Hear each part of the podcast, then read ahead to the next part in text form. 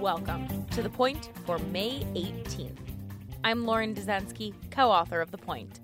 I'm here to cut through the political spin to bring you the news you need to know. For the first time in a long time, the news on coronavirus looks good, or maybe better put, less bad. As the New York Times Sunday lead story began, the number of new coronavirus cases confirmed in the U.S. has steadily declined in recent days. Now, 48 of 50 U.S. states have reopened in some way, shape, or form.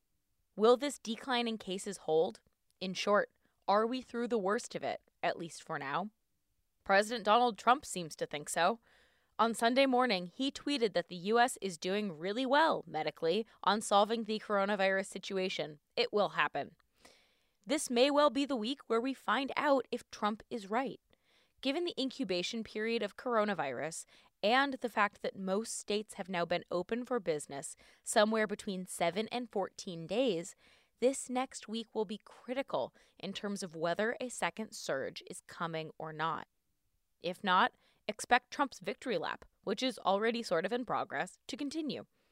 And for the medical members of the White House Coronavirus Task Force to be further shunted into the background in favor of those economic advisors pushing the necessity of restarting the economy.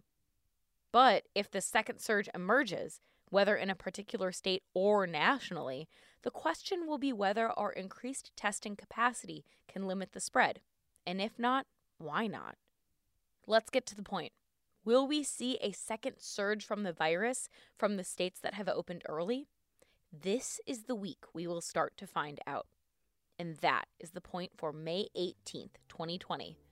For more updates throughout the week, including our Sunday night campaign edition, subscribe to the Point newsletter at cnn.com slash the point. If you like this audio briefing, you can get it every single weekday on Google Home or Amazon Echo.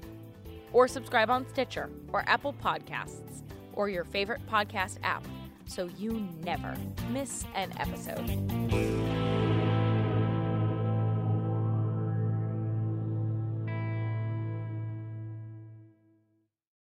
When you work, you work next level.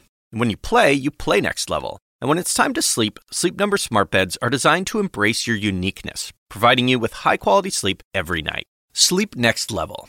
JD Power ranks Sleep Number number 1 in customer satisfaction with mattresses purchased in-store. And now, the Queen Sleep Number C4 smart bed is only $1,599. Save $300 for a limited time, only at Sleep Number stores or sleepnumber.com. Prices higher in Alaska and Hawaii.